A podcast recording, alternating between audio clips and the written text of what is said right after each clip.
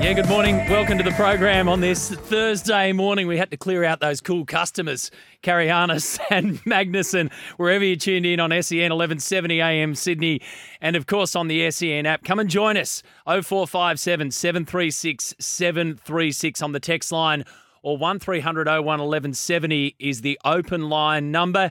Happy to take your calls on this Thursday morning as we'll talk about a bunch of issues in front of us today, some light-hearted, some good fun, and of course, plenty of results to get through as well. But the weather is a huge talking point in Sydney. A top of 34 degrees today for the city, 37 out west for Penrith and Richmond. And then tomorrow, tops between 35 and 39, so pushing towards 40 degrees. For Brisbane today, the first day of the second test, Australia v the West Indies.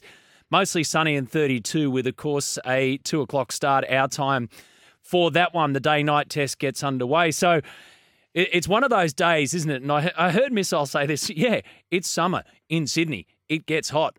It sure does, but we're in for a couple of clangers over the next couple of days. So we're thinking this morning about look, the Brisbane Heat did their job last night. The heat is a hot topic of conversation. If you're going to jump into an Uber or a cab today, probably the first thing you'll talk about. So let's try and cool things down a little bit. And let's discuss some cool customers in sport. Let's get the cool vibe this morning. Who oozed cool out there on court or on the playing field? Athletes who have kept their cool, the ice men and women of sport worldwide. Join that this morning and send in your nominations. A couple that have been floating around the office. Roger Federer was the first one that came to mind for me just always oozed cool, rarely lost his temperature, had a swagger, had a presence. He was so cool. Nathan Cleary, the Iceman. So we can go down the way of off, uh, away from the sporting field, how cool they are, or even on the sporting field. Because when it comes to the clutch, Nathan Cleary delivers as though he's got quite literally ice in his veins. And then you think of the swagger kings, your Chris Gayles, your Viv Richards as well. So let's go through some cool customers in sport today and try and forget about this uh, hot, you know, hot Thursday that's going to hit us and then backed up by a hot Friday as well. 0457 736 736. When I say to you a cool customer in sport, who's the first person you think of? You'll also need to know your Australian history, mostly Australian sporting history this morning, because the Everyone's a Winner quiz is back. So we've re engineered it five questions. We'll do that after 10 o'clock this morning, so make sure you stay tuned. And we've got a Cygnett Boost power bank to give away. Some, some Aussie questions a day earlier than we uh, celebrate Australia Day. 1300 01 1170 is the open line number. A full lineup of guests. Adam White from the SEN cricket team will join us. What I've seen from the Gabba this morning is another green top. And it's not the first time that we've seen one of those up there. So, with the temperature up there at 32, mostly sunny, they're starting with a green one. The question of how long we get out of this test may well obviously determine how long that pitch stays green. Uh, it's just a matter of how long the West Indies you think can handle the Australian attack. So Adam White will join us. So too David Sandurski, who is the Gabba curator. So we'll get David on the line and see what he's thinking, what he's seeing and the kind of preparation that they've had up there in a full blown weather forecast as well. Brett Phillips with the latest from uh, the Australian Open tennis, and we'll touch base again with David Krennich from Ponting Wine. So, Ricky Ponting Wines back in action as a sponsor of the morning program this year. Last night at the SCG, myself and Doug Bollinger were there as the Brisbane Heat deservedly claimed their second BBL title. It was a 54 run win over the Sixers and a big crowd as well. 43,153 fans at the SCG. A sea of magenta, as you'd expect. There was also a concert next door at the Hordern Pavilion. So, look, we, we, we do this every time. And perhaps that's why it drives me nuts. Yes, you don't want everybody to drive out to the Sydney Cricket Ground or the Hordern when major events are on. But people still have to drive out. That's why there's car parks there. Can we work out a way where there's more than one lane to get in and out of the joint? Is there any way in 2024 that those who take our money on the way in with tolls, through the gates, back out the gates, who fleece us left, right, and centre, can somehow work out a way that we get in and out of the joint without sitting around for ages on the way in or on the way out. It was a double whammy last night. We parked at the entertainment quarter and we stuck around for the full presentation. So I got to my car at 10 past 11. But at the same time, the concert next door had wrapped up, and a lot of the concert goers there were young. So they were being picked up by their parents. So there was a steady stream of Ubers in and out, a lot of parents coming in and out, and then everyone trying to get out of the entertainment quarter car park. The thing's an absolute schmozzle. now, you, you, can say this every single time, and, and nothing will change. It's a byproduct, unfortunately, of what was a really good night for the Brisbane Heat, especially. Eight for 166. Josh Brown went to town again, 53 off 38. Sean Abbott was the best of the Sixers bowlers, four for 32 off his four overs, but the Sixers were never in it. 112 was their final total as they were bowled out in the 17th or 18th over. Moses Henriques put 25 on the board. He came into this game with COVID. As I was driving into the SCG, because I had a fair bit of time, as I was driving in, I heard that Andrew McDonald and Cameron Green had picked up COVID up there in Brizzy. And then when we got there, Daniel Hughes took over the bat flip role because Moses had been diagnosed with COVID. Um, by all reports, was okay, but he, he looked knackered by the time he got off after those 27 deliveries that he faced, and he was in a kind of an isolation. They they had another part of the dressing room for him, and then he had to sit a little bit further away in the dugout, but he was still high fiving and fist pumping and all that kind of stuff. So it's a pretty relaxed old law. Spencer Johnson was brilliant last night, four for 26, including three wickets uh, in his final over. So the Brisbane Heat finished first in the regular season. They had to go the long way through the finals. And what they did last night against the Sixers was strangle them. They suffocated them out of the game. It was such a clear game plan from the Heat just to play a very straightforward game of BBL. It's really the only way you can put it. Go back to the Challenger when they took on the Strikers, then they just went all guns blazing. Josh Brown was shooting from the hip, 140 off 57, I think it was. Last night they had the they had the tendency to go when they needed to go, but they were also just very straightforward with their batting attack, with their bowling, with their fielding, and they just strangled the Sixers out of the game who couldn't get into it. In fact, in the first over, when the Sixers came out and lost their first wicket in Daniel Hughes, you felt the crowd just go out of it. Now, there was still a long way to go there, but wow, the momentum change was incredible. Congratulations to Steve O'Keefe. He finished with 99 BBL wickets. So he came in with 98. He ends up removing Josh Brown as they sent it upstairs. It was a really good review, and why not? but he ends up with 99 BBL wickets, and he was exhausted by the end of it. So here's one because one of the boys said last night, "Would you rather? Would you be? Would you be pissed if you finished with 99?" Or would you, you obviously want to finish with 100, right? That's that's nice. But there's something cool and quirky about 99. and as time goes on, I'm sure Socky would go, there's a drop catch there, there was this there, there was that appeal there that should have gone. I mean, there was, you know, there's probably 20, 30, 40, you can keep going, wickets left on the table throughout the course of a 103 match career. But is 99 so bad? It, let me know your thoughts on that one. I reckon in time you reflect and you go, you know what? That's kind of funky. People remember that. So Stephen O'Keefe wraps it up and uh, his stunning career comes to an end. So, Socky, I reckon you're not tuned into this this morning. You're either still going or you're still asleep. But if you are, mate, well done. At the Australian Open, the women's semi finals tonight, Coco Gauff against Aryna Sabalenka in the first. So that's the fourth seed against the defending champion and second seed. That's the all star lineup this evening. And then on the other side, after that, Diana Yastremska against Qinwen Zheng from China. So Zheng beat uh, Kalinskaya 6 7 6 3 6 1, and Jan, Strems, uh, Stremska knocked out Linda Noskova 6 3 6 4. So in that semi final, we've got a 21 year old who's the first Chinese woman to make a, uh, sorry, the fourth Chinese woman to make a Grand Slam semi. And she will be ranked inside the top 10 when the rankings come out next week. So it's all going really well. Yastremska is a qualifier from Ukraine, ranked 93 in the world coming into this tournament and having a wow of two weeks. So that's the semi finals tonight. The men's semis on Friday will be Novak versus Jannik Sinner.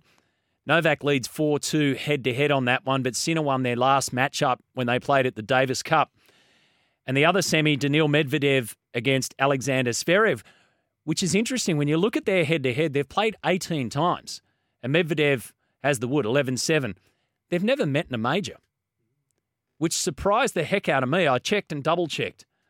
So they've never met in a major. Zverev defeated Carlos Alcaraz in three hours and five minutes he motored through the first two sets, 6 1, 6 3. The third went to Alcaraz in a tiebreak, and then Zverev closed it out 6 4. He made the semi finals here four years ago now, Alexander Zverev, and was runner up at the US the same year.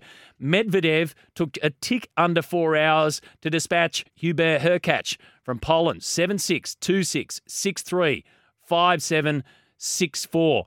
A two time Australian Open runner up and of course a US Open champion. So that's the semi-final stage of the Oz Open this morning. 0457 736 736. Walnuts first in on the text line says Usain Bolt, Captain Cool. Yep. Yep. Very cool customer. So what was it about Usain? I mean, is it the whole show? Is it, it the swagger seems to be it, the vibe of the cool. I asked Missile who was cool in Australian swimming aside from himself which was his first answer. Matt Biondi, the great American swimmer, he was cool. Michael Klim had some cool about him. Let us know your thoughts on that. Nick Kyrgios. Nick Kyrgios. Okay, let, let's let's take a helicopter view on this one. So the other day I read you out Nick Kyrgios' article that he penned in the Sydney Morning Herald.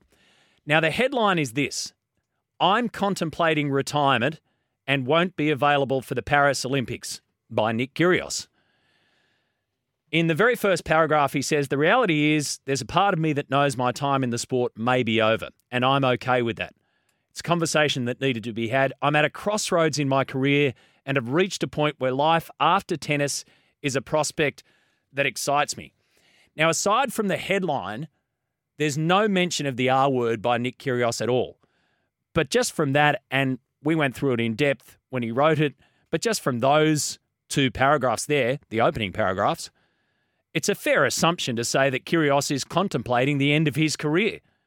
He knows that his time in the sport may be over. He's at a crossroads and he's reached a point where life after tennis is a prospect that he's not only thinking of, but it excites me.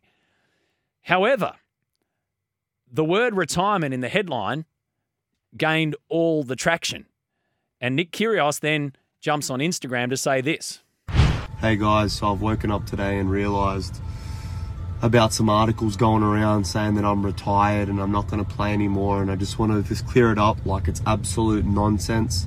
Yes, the last year has been tough with injury, my knee, my wrist, but I'm hungry as ever, constantly rehabbing in the gym. You know, part of the reason why I'm commentating and doing all these things around AO is to still feel that fire and still be a part of it. So I just want to let everyone know, all my fans, I'm coming back. Stay tuned but there's plenty left in the tank. Don't stress. Don't stress. I, I can't say I was stressed about it, Nick, to be fairly honest with you. I actually liked what he put into the article. The real point about the article, the biggest point about the article that he wrote, or the column that he wrote, was the fact that he's had a major swipe at the Australian Olympic Committee. And that was buried all the way through, where he said, I'm not going to play in Paris even if they decided to pick me because they left me out in 2016. And he called it a disgrace. He said, I'll never be forgotten the way that I was treated by Kitty Chiller, the former chef de mission at the time. So that was the real key point. But what's happened since, and you go on to Google and type in Nick Kyrgios retirement, the headlines are all there. Nick rubbishes retirement talk. Kyrgios backflips on retirement talk. Kyrgios pours cold water on retirement claims. Kyrgios refuses to play in Olympics in sad revelation about looming tennis retirement. Retirement, retirement, retirement, which he didn't say in the article, he certainly alluded to The headline said it. Now, I had a chat with Michael Carayannis about this. When I started in journalism, I started in a newspaper called the Manly Daily. And we didn't have online stuff and all that business. Still whacking away at the old computers, uh, the old um, typewriters, the claw typewriters. Right? wasn't, by the way, I'm not from the dark ages. That was just the technology that they could afford, I reckon, at the time. We never wrote the headlines, ever. It always went to the process of the sub editors and then, of course, the chief editor, and off it went. So these days, a lot of that is fed through online, and your own article is submitted with your own headline. Sometimes the headline in print doesn't make it, sometimes it does, sometimes it's changed for formatting, all that kind of stuff. When it comes to articles written by non journalists, and in this case, Nick Kyrgios, whether he wrote this word for word or was penned by a ghostwriter, the process is still the same. And the normal process on that, according to MC and Maggie, who does a lot of that writing, says yes, they get to check it, headline and all. So, one of two things has happened here. Nick Kyrgios hasn't checked it, hasn't seen the headline, and didn't have a problem with it, or, or, or didn't have a problem with it, and has let it go through, or he wrote it knowing full well that the fire was just going to rage out of control. So, in my opinion, if he's seen or ha- if if the headline was there and he's been given the opportunity to check it, he's only got himself to blame for not pulling them up on the word retirement. And if he didn't check it, why not? So I'm contemplating retirement won't be available for the Paris Olympics by Nick Kyrgios is a fairly obvious statement. However, it works pretty well, doesn't it, to the Nick Kyrgios modus operandi, which is the story's generated, then you can fuel the follow up yourself. I don't think he was too stressed about it. It gets lots of likes, all that kind of business, and it has the impact, which is keep Nick Kyrgios in the news. We'll talk about the Tevita Pangai Jr. situation as well. The boys covered that in breakfast this morning. Is he plotting a possible comeback this season with the Broncos, or is it all just about getting you to get your eyeballs on him for another pay per view boxing match? Perhaps. 0457 736 736 is the text line 1300 01 1170, our open line number. Cool customers in sport. And don't forget today, our Everyone's a Winner quiz. We're back on the text line. This one from the Brisbane Eel. Uh, morning, Matt. I appreciate your frustration last night coming home from your job, but consider this the Big Bash leaves it hanging in the air who hosts the final, so it became unavoidable that this clashed with the music event. Yeah, absolutely. On another note, Matt, you live in a city of over 5 million. They sold out the SCG, which was great. Not denying that, so probably not that bad. It was an awesome crowd, Brisbane Eel. Won't add fuel to the fire that I live 20 minutes from Suncorp, and even after a sold out game, I'm home in actually 20 minutes. Suncorp is a public transport hub, so driving is buyer beware, my friend. Yes, I'm I'm with you, Brisbane Eel. I'm not trying to poo poo everything at all, but the amount of times that you go out there to the SCG or the Sydney Footy Stadium and you have to drive, add another lane. Mate, add another lane. like, how damn hard is it? A little bit too hard, by the way that it's going. Plenty of public transport there, all that kind of stuff. And, and I, look, I'm not complaining. Yes, frustration. And yeah, it was my job. So, not complaining at all. It's first world problems. I totally get that. But can't we just fix it? we're pretty quick to add another lane for bikes and walkers and all that kind of stuff. Anyway, 0457 736 736. BJC from Blacktown says, Good luck to Nick in retirement. Don't let the door hit you on the way out, you attention seeking drama queen. Don't mention the R word, BJC. That's what got him upset, even though it's the third word in the headline in his own article. So, what I would say to Nick is if you don't want people to talk about retirement in an article where you're clearly contemplating retirement, don't let them put it in the headline.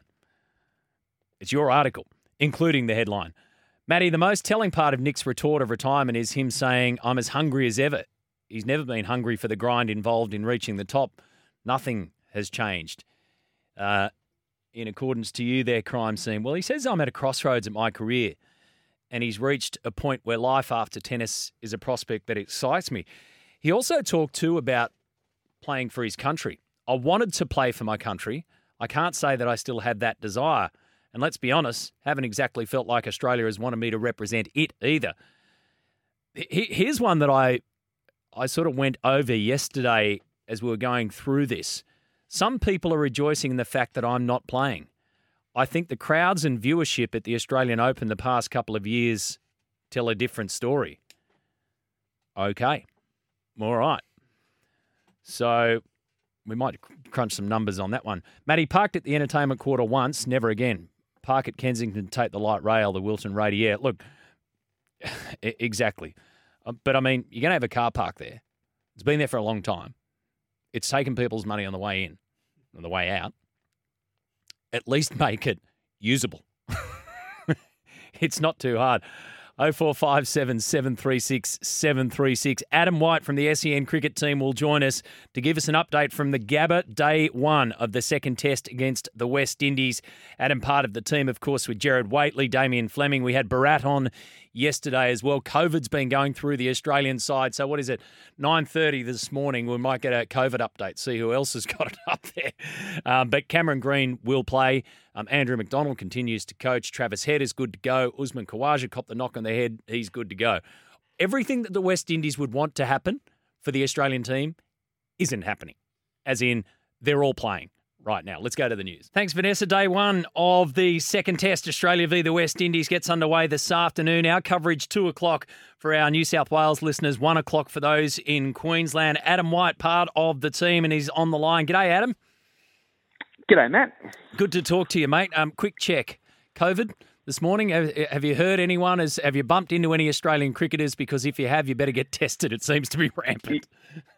I know. It's really interesting, isn't it? I think they initially thought that it was just going to be Travis Head. Yeah. Um, and they thought they dodged a bullet. Then uh, obviously it emerged later yesterday that uh, not only Andrew McDonald had it, and I think Andrew's had it for a couple of days and was trying to be a bit quiet about it, but uh, the Cameron Green one was a bit of a setback. So we'll just have to wait and see uh, later this afternoon as to whether any more have got it. So the process for Cam Green is they'll they'll go through those protocols which have been in place, and it's fair to say, mate, that the the protocols are so much more lax now, aren't they? I mean, we saw it with Moses last night in the Big Bash final. He tested positive on game day.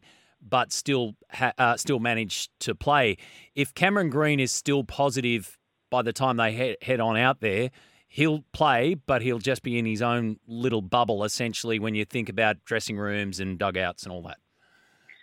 Yeah, that's exactly right. And I was actually going to use the the Moses Henriques example as well. And you, you saw it, you were there last night. You saw um, it really didn't feel like it was any different. Mm. Um, so yes, things have, have, sort of relaxed a little bit. They will set up um, separate rooms uh, for them to get changed and all those sorts of things to sort of you know so they're not indoors together. Um, but generally speaking, even if Cameron Green was to have it, he'll, he'll play, and I don't think that I don't think it's it's going to be a situation where he'll field out in the outfield. I still think he would field in the gully, and things would be pretty much pretty much normal for how we would see it as as cricket fans watching on. Yeah. So that's the that's the COVID update. Let's do the weather update's going to be good up there throughout the course of the day. The the forecast is saying mostly sunny 32, but gee, it looks like another green top. Yeah, it does, and I've been on the uh, the weather app sort of every five minutes for the last few days because uh, it doesn't. It, it look it looked horrendous a few days ago for days three, four, and five, but it does continue to improve. So that's good signs. But the first two days, there shouldn't be too many problems at all.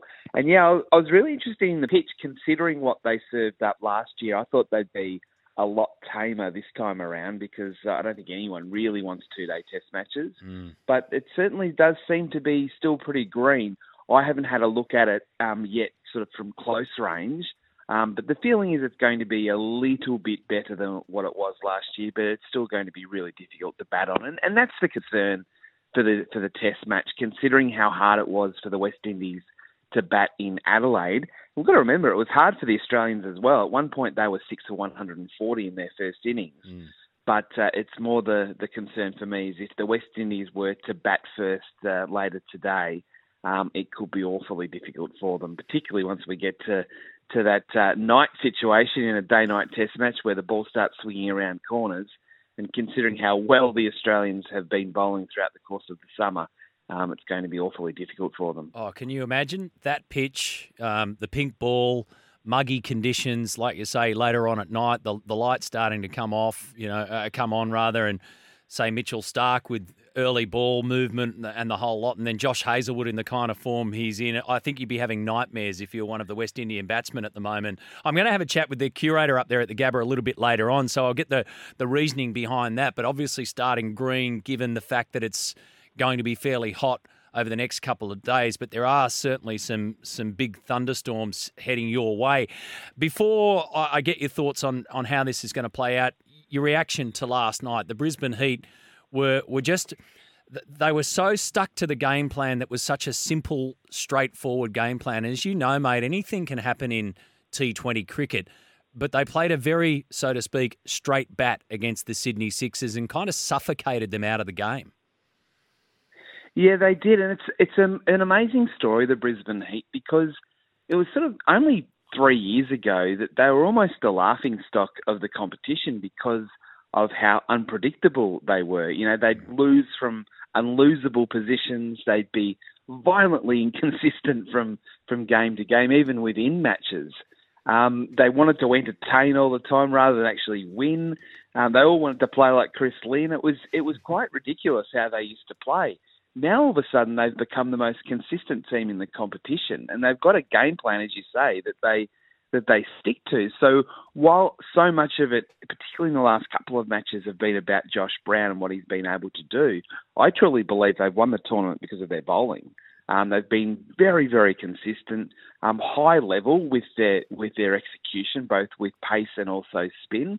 And as is so often the case across most sports, defense tends to win. And in cricket, defensive bowling and fielding. And if you post a score and then you defend really well when you've got ball in hand, um, you apply pressure. And that's exactly what happened to the Sixers last night. The pitch, obviously, you were there, it wasn't mm. great, mm. but we knew that going in that it wasn't going to be great. And the Sixers, who have got all that experience, they couldn't match it um, with the Heat. Now, I will ask you the question, Matt that had Dwarshuis taken the catch of Josh Brown early, yes, would have we had a totally different cricket match? Uh, my gut feeling is probably yes. Yep. Um, but catches win matches, and drop catches sometimes lose matches. We would have had a much tighter finish. I, I felt like the Heat just had the edge all night, but what they did and what that catch would have done is broken up the partnership. And the partnership yes. of Brown and McSweeney was absolutely crucial. And then Renshaw and Bryant together as well. So they built their innings around partnerships and then they strangled the Sixers out of the game by making sure that they didn't get any partnerships, as you rightly point out, with their bowling attack. So that catch would have been absolutely crucial in not only taking out a bloke who's on fire and who posts another half century in Josh Brown, but breaking up the partnership between him and McSweeney.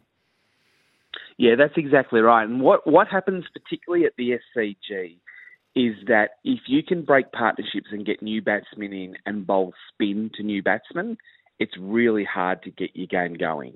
Mm. And for, from a Sixers point of view, um, their spin of, of Murphy and also O'Keefe, that's that's high quality spin. So if you can get them in, particularly in the first ten overs, bowling to new batsmen at the crease, it makes it really hard to get 160. But what happened, and to, to credit to particularly Josh uh, Brown, but also to Nathan McSweeney, that they it sort of established a bit of an innings going by the time they got spin going, and um, they were set at the crease and uh, that's why they got 160 plus, and that's what was always going to be really difficult for them to get it. So, as I said, I'm I'm really pleased for the Heat because of their ability to turn their, I guess, their identity around. And I, it's been a long time since they've won a title, and there's no one still left from from that title, um, apart from a couple of the coaches.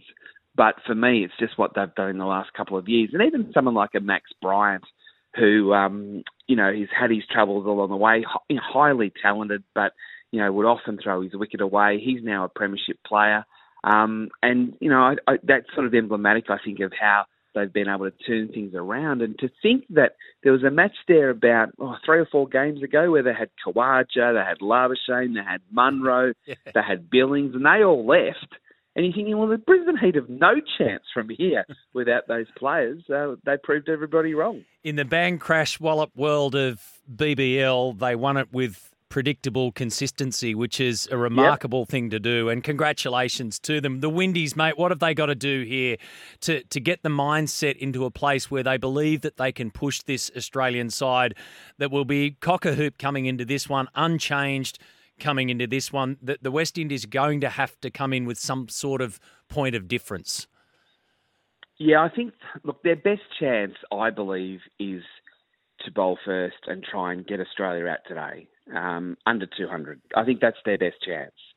The problem with that, Matt, is that the way day night cricket is played, the hardest time to bat is actually the third session. So you might get them out for 200, then all of a sudden you're batting and it's under lights and they're five for 50. So that's that's the complexity of day night cricket. But I, st- I certainly believe that they've got to try and get into a situation where they can get themselves ahead on the scoreboard um, early in the match and try and create some pressure that way. They bowled really well in Adelaide. As I mentioned before, they did get Australia six for 140, and if it wasn't for Travis Head, they would have been dismissed for under 200. So they've got to take some confidence out of that. Those three fast bowlers, Kemar Roach with all the experience, Alzarri Joseph with the speed, and then the unpredictability of Shamar Joseph, who did so well in his first Test match. That's a good three. Kevin Sinclair comes in as the as the spinning option to replace Motie. Now, I think Sinclair's more a batsman than he is a you know a high a high end bowler. But I think that bowling group can put a bit of pressure on an Australian lineup that is different, with Steve Smith opening the batting and obviously Cameron Green at four. And I think as a general uh, batting group, they haven't had a great summer. I think they've been carried a lot by their bowlers. So I don't think Australia going in, in top form. Um, I'm really trying to hope, I guess, that the West Indies are competitive because you want to see a competitive test match. But if I'm Kraigg Brathwaite and I win the toss, I'm bowling and trying to put a bit of pressure on Australia from the start. Yeah, pressure's the key. The full team assembling. Uh, Socky's heading your way tomorrow, so you might need like one of those Gatorade size buckets in the corner full of Hydralyte. well, I think he's he, he's meant to be here today. Yeah, um, I, I know he's coming. I, I'm not. Is he is he commentating today? Is he working today? Uh, well, that's he says he is. I'm. I don't think anyone's totally convinced he's going to be here, um, but apparently he is. Um, And I was I was watching it last night, thinking, are we more of a chance of having him here if they lose or if they win? Um, based on celebration mm. factor. But mm. um, I'm not sure. But he says he's going to be here, so we'll just have to wait and see. Well, at the presentation, he still had his pads on because he was last man out. so chances are, if he does arrive today, he'll still have his pads on. so he won't be hard to find. Good on you, mate. Have a great day. Have a great test. Thanks for the update this morning. No, no problems, Matt. Anytime. Adam White joining us there. So, two o'clock this afternoon, our coverage for our Sydney listeners, an hour early, of course, on the clock for our Brizzy listeners as well. The second test getting underway, the day night test at the Gabba. We're back after this with your texts and calls on 1300 01 1170. Steve on the text line says, Has Michael Neser now earned a call up for the test team? As his form in the BBL has been outstanding. It has just, I mean, we've just been talking there with Adam about predictability and consistency in a game that is totally unpredictable and hard to get momentum or any form of consistency. Yet, Michael Neser in particular is a shining example of that, and then adds the sparkle as well. How was that boundary catch last night? I, still don't know. In the split second that he had to think about that, where he had all of his momentum going over the rope, knowing that he was going over the rope, not not just part like not trying to stop on his feet to not go over the rope, but his whole body was going over. He catches it in two hands, keeps it out in his right hand, puts his left hand down within millimeters of the rope, and then flicks as he somehow pivots his body over the rope. The interesting thing is, if that had the little sponsor, um, not not bollard, but you know what I'm saying. That what, what do you call it, Mark? The triangle? Yeah, a little triangle, a little Pyramids, padding. There's the yeah. word padding. If that had the sponsor's padding on it, that's a boundary, right? That's that's another two inches of height that he didn't have to play with. It was an extra, and then offloads it to Paul Walter, who gets credited with the catch. right? It was freakish. It was at the other end of the field to where we were commentating from, far, far away. But the and so you don't know, but the instant reaction from everyone involved, they weren't just claiming it as a catch. Somehow, Michael Neser and Paul Walter knew that he kept that fabric of clothing off the rope. And his extraordinary ability in the field with the bat and with the ball makes him an absolute candidate. He's only played the two tests, Steve, but it's a good shout out. What about Steve uh, Spencer Johnson last night? Four wickets. He was emotional too in the presentation where he said and thanked the Brisbane Heat for changing his life. So there was a lot of emotion running through that. We're talking about cool customers this morning. That guy's cool. I don't think he sweated on his way to those four wickets last night. Um, John Doherty, obviously, yes. Talking about cool. Um, Joe Cool. Uh, cool athletes. Michael Bevan, the ultimate Iceman and the best finisher in one day history. Let's not forget the bowling attacks that he was up against, um, says Tiger Vickers. Yeah. Travis Head is pretty cool. This one from Matt. Tons in World Cup and Adelaide under pressure. Keeps it simple. See ball, hit ball. Plays the same way, whatever situation. Uh, no ball, no flies on him. And it's got the swagger off it, you know. Well, he's got the party swagger. Yeah, he's got the mo. He's pretty cool. Pretty cool customer. Viv Richards, one cool dude. So, Scuba Steve, I'm with you on that. Viv was one of my favourite players. Now, Sir Viv. And again, that swagger. That I mean, a lot of the West Indians, almost all of the West Indians had it throughout that era. But Captain Cool, the whole West Indies cricket team from back in the day, says the Western Sydney Eagle, cool on the field and ice cold off it, especially in the nightclubs.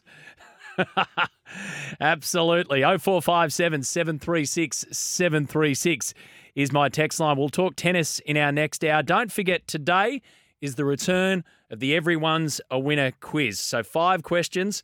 Everyone's a winner. We got It's a time Cygnett for Boost power bank. Matt's last listener standing quiz. No, it's not. No, it's not. We just needed the yeah. It's good to have you back in the studio. Been a while since I've been with you, mate. yeah. So that was a little tease, right? Five. So what I've done is I've done five questions, and they're around. So it's Australia Day comes early here in the morning show, but it's an Australian-based theme, uh, Australian-based quiz. Some sport, most sport, but you're going to have to know your Aussie sport, and you're going to have to know some Aussie history as well. So Mark, you're out of the game. You, you are Gonski, Gone, gone, gone, gone. But you'll learn a lot today. Always do. And then show. tomorrow on Australia Day, you can just drop a couple of, you know, the nuggets that you've discovered on the program this morning. 1300 01 1170 is the open line number. So keep that handy. We'll start taking calls uh, in our next hour, back after this break. A very big welcome to our listeners joining us on SENQ 693. Good morning to you. Thanks for your company. Welcome back on 11:70 a.m. in Sydney this morning. We'll be touching on the tennis as we move to the semi-final stage at the Australian Open. So, Brett Phillips with the latest from Melbourne Park. The second test, of course, gets underway this afternoon at the Gabba. It's a bit of a green top there. We're going to chat to the curator at the Gabba before play gets underway. The Brisbane Heat, of course, continuing to celebrate this morning after a rock solid victory. Their second BBL title, their first in 11 years, and atones for the disappointment of last year going down in the final. It was a win for predictable consistency. And those two words don't often go hand in hand with the Big Bash League. But the Brisbane Heat came through the long way in the final series after being the best team all season, losing first up to the Sydney Sixers, having to go through the challenger, demolishing the Adelaide Strikers essentially at the hands of Josh Brown with his 140, and then coming to the Sydney Cricket Ground last night with 43,000 people there, the biggest crowd for a BBL match at the SCG, and obviously most of them wearing magenta. They silenced the crowd. They did a super job with the bat, building partnerships, and then were terrific in the field and the ball. Missed opportunities for the Sydney Sixers. However, the Brisbane Heat would not be denied their second title. So, congratulations to them. And Matt Renshaw, of course, turns around and goes straight back to the test team to be on standby for that one. So, a lot happening in the world of cricket. Cameron Green yesterday tested positive for COVID. Um, we'll have to see what happens today, but he will more than likely, unless he's not feeling well, more than likely be there and no problems. He'll just have to work under the COVID protocols. Same too with Andrew McDonald. Travis Head, cleared to play, no dramas there. Um, that's the scenario facing the Australian cricket team. It seems as though we're, we're just getting back with these cases popping up left, right, and centre. We're getting back into that mode of be prepared for anything. I mean, when we got to the SCG last night, we found out the news about Moses Henriques contracting COVID, and what it really meant in the in the official scheme of things was Daniel Hughes then took over all the other duties of what the skipper would be. Moses was still captain, but Daniel Hughes as vice captain did the bat flip. Interestingly, too, decided to bowl first, and the Heat took advantage of being sent into bat.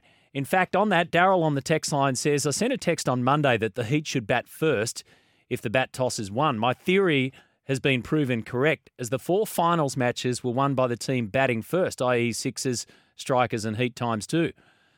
Overall, the Heat won the majority of their games by batting first and then backed it up by excellent efforts with a fine group of bowlers. Congratulations to all concerned with the Brisbane Heat for a job well done. Champions, says Daryl. Yeah, agree with all of that, and partnerships were the key. No doubt about it. The wicket takers did their job in the second innings, but partnerships were the key. Brown and McSweeney, Bryant and Renshaw, who was terrific last night. They did not let the Sydney Sixers get on top of them. If you've got your thoughts about what unfolded last night, Michael Neser's handoff catch to Paul Walter is a good topic of discussion as well. The athleticism of the modern day cricketer is crazy to comprehend. And you know why? Because they train for that. That's why. They train for those scenarios. Hit me balls on the boundary. Hit me balls as far as and as close as you can on the boundary. Make a ball be 20 metres away from me so I have to run to the boundary. And they train and practice for it. So why do they all of a sudden do? I, I don't know how Michael Neser would have somehow trained to take that kind of catch, but he would have gone through the process of knowing where the rope is behind him, practicing falling over the rope and trying to offload it. They do it time and time again. It doesn't just come out of the blue because they watch others do it. It's a skill in skill part of the game. It's like the lap. It's like the you know the ramp. They practice this stuff. The reverse. It, it all comes together after many, many, many hours of practice. Congratulations to the Brisbane Heat. We're also this morning talking cool customers in sport. Speaking of the heat and the extreme heat that's hitting parts of Australia today, in particular Sydney, which will also cop it tomorrow. It'll be getting close in Western Sydney to 40 degrees tomorrow. The forecast for Brisbane 32 and mostly sunny today, but further down the track might be a problem for that test. I guess the biggest question here is how long does the test go? What was it, two and a half days for the first test? Quite possibly could have wrapped up by the end of day two, grab an extra half an hour. I'm glad they didn't, but the, the question here is okay, so how long does this test match go for?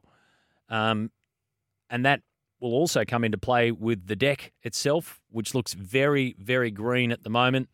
Heat, rain, there's all sorts of stuff. And it's a day night test. So we have that added complexity as well. So the cool customers in sport then are, are going to keep us cool over the next couple of days. I want your opinions. When I say to you, who's a cool customer in the world? Who, who has the vibe, the ooze of cool? The swagger of cool seems to be the one that we're zeroing in on. Let me know 0457 736 736. Ed the Turtle says Bernard Foley icing the penalty to win uh, Super Rugby for the Tahs. A clutch player, no doubt about it. Cool customers, Broadway Joe Namath, Dennis Lillee, and Wilt Chamberlain are the shout outs from the reptile. Pedro says, Maddie, I've been practicing my Viv Richards walk at home. Almost ready to release it in the public. Pedro, if you can get the swagger like Viv Richards had the swagger, then what I'd say to you is go and buy yourself a gold chain as well. And see if you can pull that one off whilst you're swaggering down in the street in public.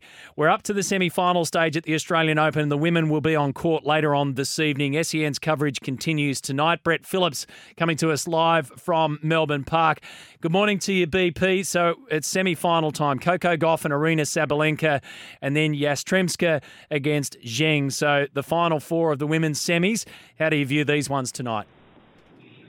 Well, the first one, Matty's going to be a beauty, is that uh, Sabalenka and Gauff we've sort of been, um, you know, starting to preview it uh, a couple of days out, anticipating this was going to be the likely uh, semi uh, matchup. And well, you know, you, you could make a strong case. that It's on the racket of Aryna Sabalenka tonight. I mean, if she is on and uh, executing to perfection, then we know that uh, she is just a, uh, a, tsunami coming at you that is very, very hard to uh, get out of the way of. And um, you know, Coco is the one though that can, you know, certainly challenge and disrupt and, and put some doubt in the mind of Aryna. And she has got the credentials of the reigning US Open champion and what she's done, you know, so far in this tournament. I just, I just feel really sure about Coco's game. Yes, uh, you know, she was challenged in a quarter final and looked a bit out of sorts early, but the way she reset and came back, there was just the uh, the traits of a champion that she's going to become um, a lot more as uh, as the years tick by, and so is Aryna. Aryna's going to be sticking around the pointy end, so yeah, I, I just I mean she obviously had three tight semi-finals and slams last year that she um, she blew really, uh, Aryna Sabalenka. So you learn a lot from those doesn't guarantee you're going to execute perfectly in the next one. Depends on the opponent, obviously. But you know, I like Coco to get the better, and Yastremska Zheng either way. Great story going into the final. You know, Zheng has uh, you know been terrific during the tournament. In saying that, I mean she hasn't beaten the top 50 player, but that's mm. you know, out of your hands. You just look after your end of the court and. Uh, she's you know, obviously come from making that US Open quarters and now an Australian Open semi, so she is tracking in the right direction. Yastremska is doing it clearly for more than herself, and she is inspired greatly at the moment. Um, and I think you know that could play a huge part in the match uh, later on uh, tonight. But Zheng is the is the player that uh, who has the game that I think is um, giving me more confidence that she can get through to the final. Worldwide, you, you can imagine the numbers are going to be extraordinary for tonight, as in the viewing numbers. You've got Coco Gauff, of course, so popular straight into the American audience. Aryna Sabalenka, an out and out star. Yastremska with her story, like you mentioned, from Ukraine. And the Chinese player in Qinwen Zheng, who's going to be top 10 as of next week. She'll be ranked 10 when the rankings come out in, on Monday. Mm. Yeah, absolutely. Yeah. Yeah, you, yeah, the markets, international markets are massive. Mm. Um, you know, obviously they, they pour a lot of money uh, into the tournament. They have a, a, big say at the scheduling table as well. And, um, you know, you could, it, it, was interesting because last night, I mean, normally, normally the two ladies' quarterfinals have been during the day. So Zheng's got the um, the smaller turnaround here yeah. to go from Wednesday night to Thursday night to play a semi, which is interesting. But they wanted to put her on last night because it was um, you know good time for eyeballs over in uh, China. So all these things sort of come into it. Yes, it's best of three, not best of five. So the players are used to, in general, tour life having to back up the next day. So it's not uh, a monumental issue, but it was it was interesting uh, the scheduling difference from last year. So we have to wait till Friday, of course, for the men's uh, tomorrow for the men's semi-finals, and they've been locked in. Alexander Zverev last night took care of Carlos Alcaraz. I was doing the BBL, Brett, as you probably know, and by the time I, I mm. jumped back in the car and started to check the scores, I was like, "Hang on a second, what's happening here?" I, I got home in time to watch. Alcaraz save that third set, and I wondered what might have been, but Zverev looked very, very sharp he was uh, he was magnificent. I mean, you know, he was serving over 80% first serves in last night. Now, he uh, he when he gets that first serve in, it's you know you're in for one hell of a contest. There were periods of his career where he wasn't landing a, high enough percentage, and he had a, a pretty ordinary second serve that was getting exposed. A lot of double faults in his matches. So he's worked really hard on that. You know, he's coming from a, a long way up uh, in terms of that serve, and when he makes good connection and hits his spots, um, it's really tough. But in saying that, it was a little uncharacteristic from Alcaraz in the first two sets, the amount of unforced errors he was making, some pretty sloppy games, and you know the first two sets, you know, ran away from him, and he had to play catch up. The response was great. He had some pulsating winners in that tiebreaker, and energised the crowd. There was one breaker serve there in the fourth, but yeah, it wasn't the typical Carlos Alcaraz game. As much as we sort of talk about him, Matt, at 20 being a almost a finished product. Uh, last night illustrated that you know there's still a, a way to go. He's you know, he's figuring things out. He's not going to just have every Grand Slam where he's going absolutely deep into the final. And what I find interesting now is that you know Zverev, there's like a little chip there, Medvedev, a little chip on the shoulder. You, you've sort of forgotten about us. You've forgotten about us. Maybe it might circle back. While the young guys are still figuring some stuff out, Djokovic gets a year old, it's going to be tougher maybe the window is still open for Zverev and Tsitsipas and Medvedev. Mm. Maybe Berrettini will get his mojo back that they could, you know, claim some Grand Slam glory. So Medvedev went through after taking care of Hubert Hurkacz. It's interesting, when I was doing the numbers this morning, the Medvedev v Zverev semi-final, they've got plenty of form against each other. They've played 18 times head-to-head but never at a major. Yeah. So this is the first time, and Medvedev leads 11-7. Honestly, BP, I looked at it, then I checked it and checked it and checked it again, and I'm still checking it right now because I'm waiting for you to say you're an idiot, Whitey. Um, of course they have, but it's weird that they've never come uh, up against each other at a Grand Slam tournament. Yeah, absolutely. Considering both are being uh, yeah, right there at the pointy end. Uh, yeah, it can just depend what half of the draw you land in, matchups. Uh, but yeah, they've met plenty of times, whether it be you know, tour finals, uh, big you know, Masters 1000s. Uh, and uh, yeah, they, they know each other pretty well. I wouldn't say it's, um, you know, a magnificent, friendly sort of uh, relationship. I think there's an edge there, a bit like Tsitsipas and um, you know, Zverev and Tsitsipas and Medvedev. There's, you know, there's a bit going on with the men at the top, which I don't mind. Uh, that's okay. There's got to be an edge to these guys. So, yeah, they're very familiar with each other. And I mean, Medvedev yesterday, I mean, he just finds a way. He's just a great defender. I mean, Hurkacz has hit a hell of a lot more winners and was the more offensive player in that match, but Medvedev just made life really difficult. And and uh, yeah, he only converted what five of fifteen break points. Uh, Hurkacz. It'll um, yeah, that, that, that, won't make him have slept all that well last night. Yeah, stats always tell the story. All right, so semi-finals tonight in the women's, uh, men's semis, of course, tomorrow. Coverage tonight from 7 o'clock Eastern Daylight Saving Time, so 6 o'clock for our Queensland listeners. Before I let you go, cool customers. We've been doing that this morning because it's getting hot in Sydney. So cool customers in sport. The first cool customer I could think of in tennis was, was straight away, straight away Roger. Who who who oozes the cool factor for you? Yeah, any of the French, any of the Ooh. French guys, they're pretty cool cats, aren't they? Um, who would be the leader of that pack? Uh, I mean, you'd probably say you'd probably say a, a Monfils. I don't know if they quite fit into the cool category, but yeah, these guys just play with that sort of beautiful style. It's grace, um, a little bit of elegance, and they're just they've got a pretty uh, pretty cool sort of demeanour uh, about them. You're not seeing them quite blow up like uh, the Russian players so much. good on you, mate. Have a good night tonight. Uh, we'll be tuned in on SEN Fanatic on the SEN app, and we'll talk again tomorrow. Uh, pleasure. Thank you, Matt. Brett Phillips there heading into another day at the Australian Open. What are we up to? Day 12? Day 12 of the tournament, I do believe. Um, or is it day 11? It's hard, it's hard to keep track of all that. Either way, it's semi finals. 0457 736 736 1300 01 1170. James is on that open line with a cool customer for us. G'day, James. Morning, Matthew. Bjorn Borg. Oh, Bjorn Borg, yes. There's cool. There's oozing cool. Yeah, and the other thing, with Roger Federer, even his own words, when he first started playing tennis, he wasn't that nice. He threw tantrums. Yeah, he did. He, later he, in his career. hundred percent, mate. He used to lose his, you know what, quite often um, when he was a young bloke coming through. But then he managed to turn that around. Um, and and but but it was just the presence thing about about Roger. Roger looked as though he never got flustered. I mean, there were times, obviously, but he, he never really got flustered. And then I, I, had the privilege, James, of seeing him firsthand.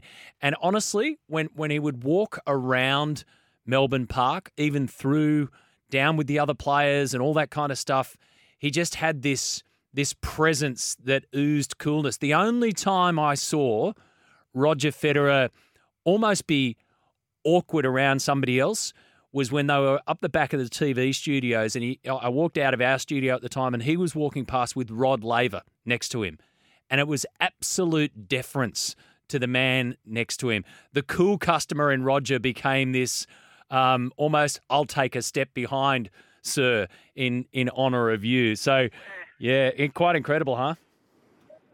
Yeah, I mean, but if you think about it, all the top, I mean, you talk, look about all the really top 1% of the star athletes. Yeah. How many of them really spit the dummy? All right, you got John McEnroe, you go back there.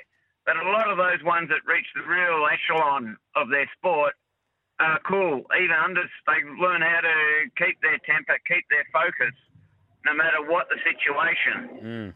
Yeah, And that's why exactly. I think they get that extra one percent to win the games because they go, oh, well, okay, I had a bad shot. Well, I'll forget that and I'll just go for the next one. I tell you what, your, your shout out about Bjorn Borg is an absolute beauty. And when I hear those names of the past, I I try and go into my own memory bank and go, okay, what, how many did he win? What did he win? When, when did he win it? And then I go on to Dr. Google and find out.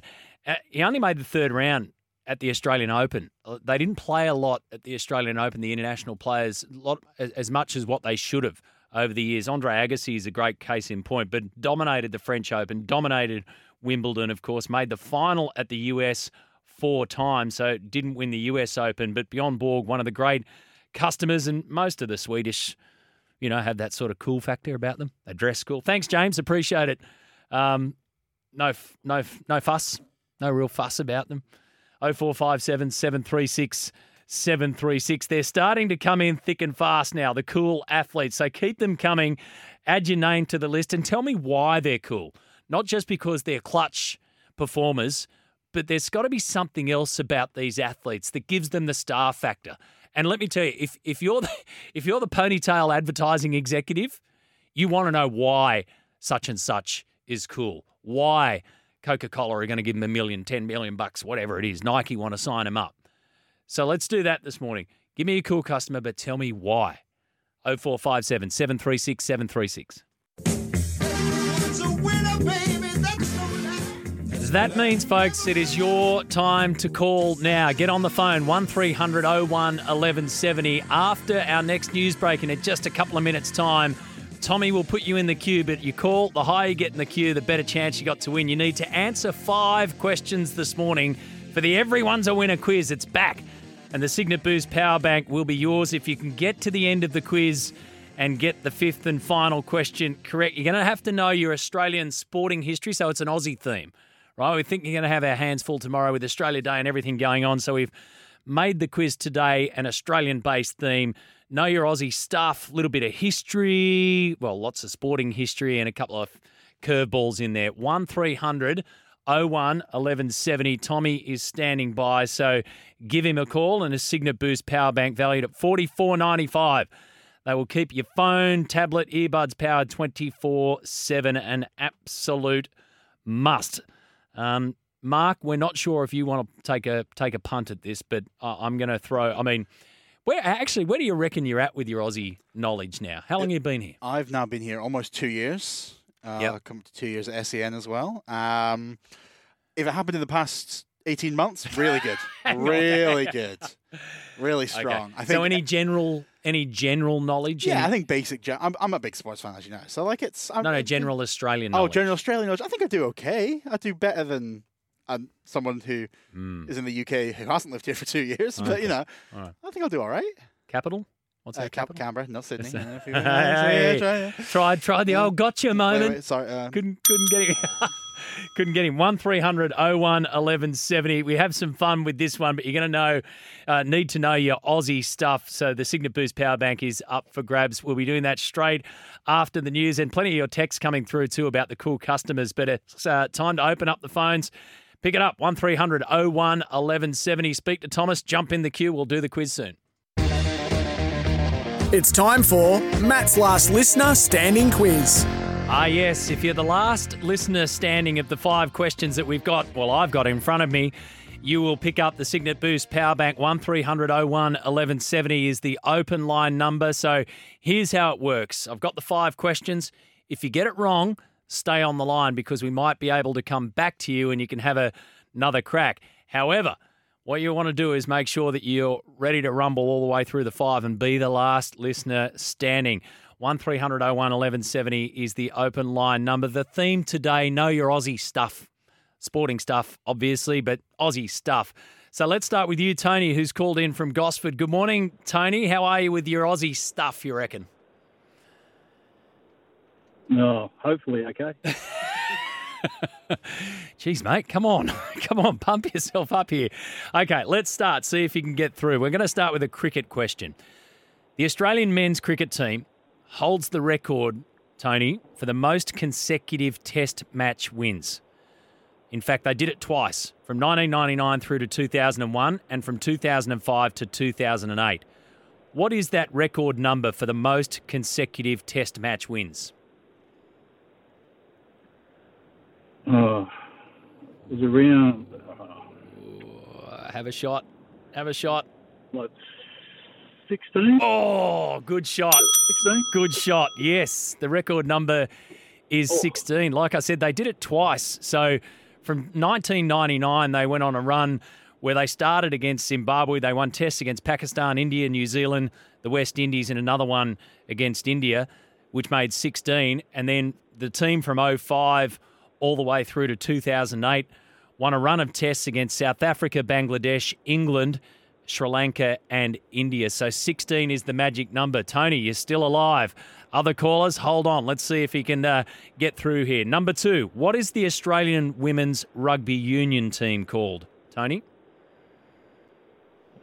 Wallaroos. Wallaroos.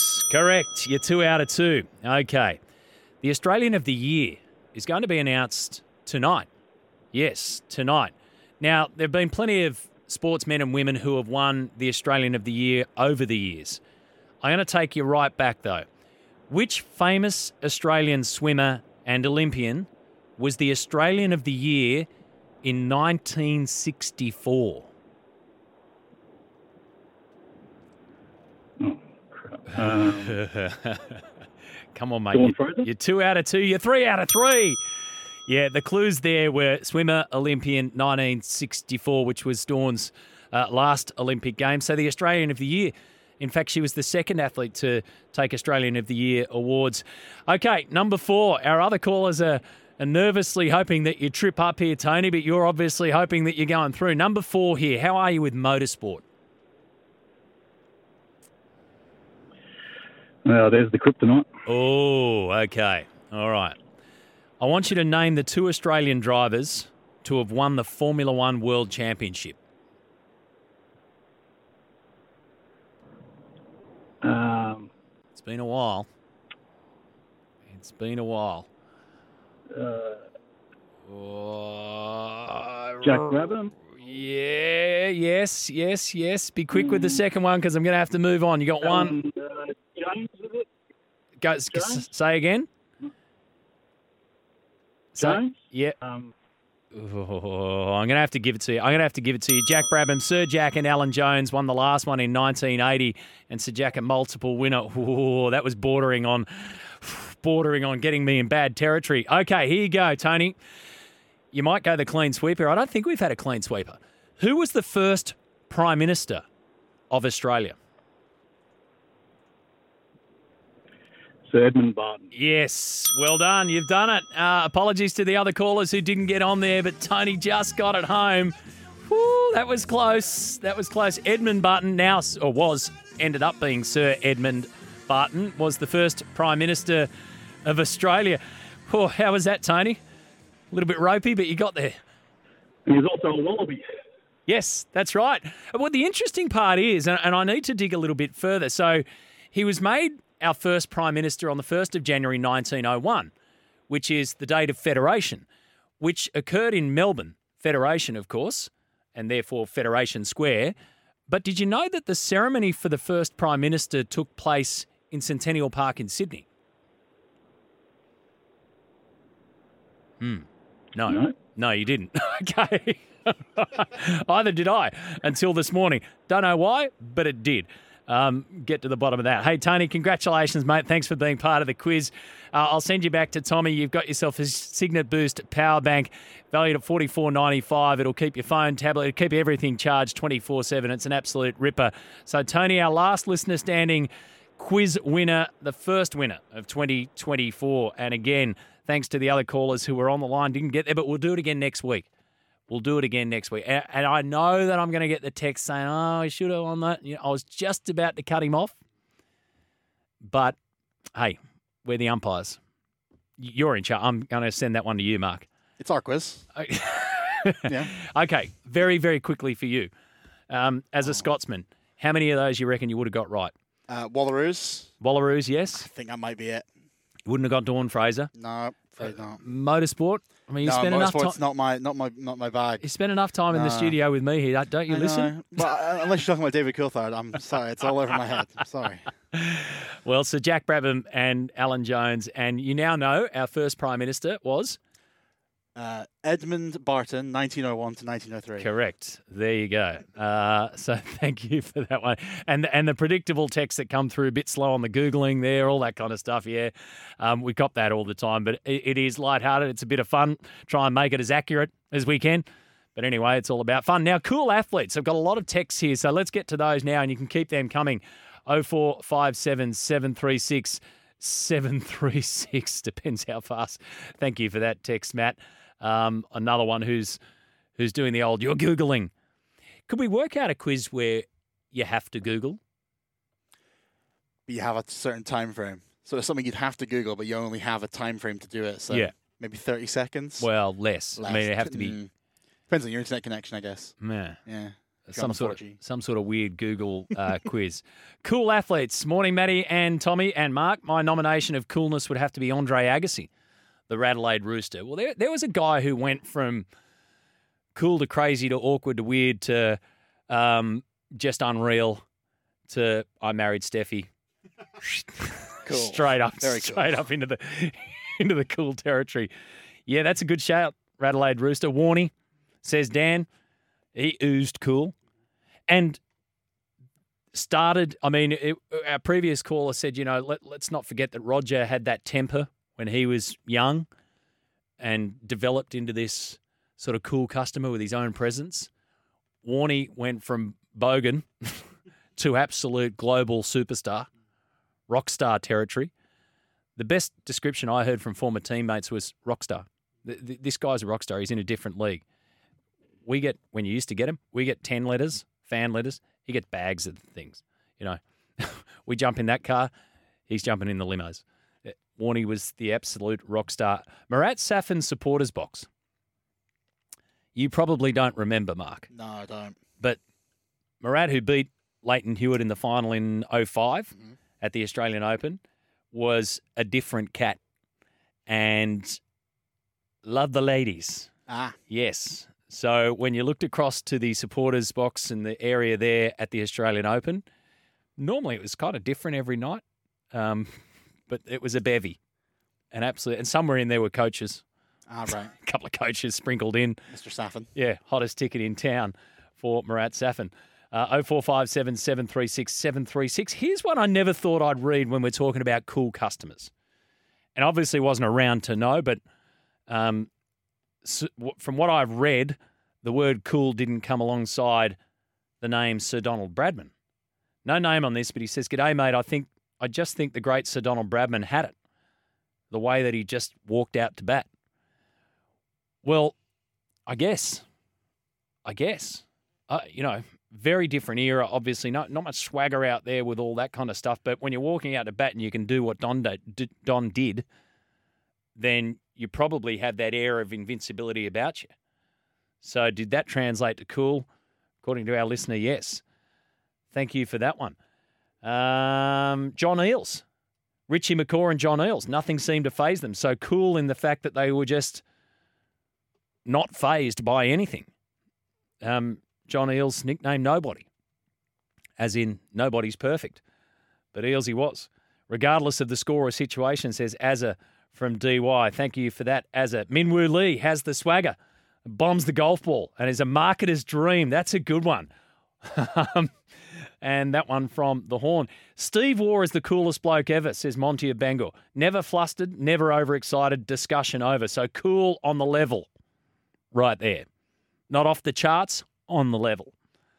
back in the 80s and 90s when you had the no whip rule, there was one, no uh, more calmer or cooler under pressure than Peter Cook in racing. Yeah. Marginally before my time, says Spud on the text line, but Duke Kahanamoku looked like a pretty cool dude. I'd totally agree with that.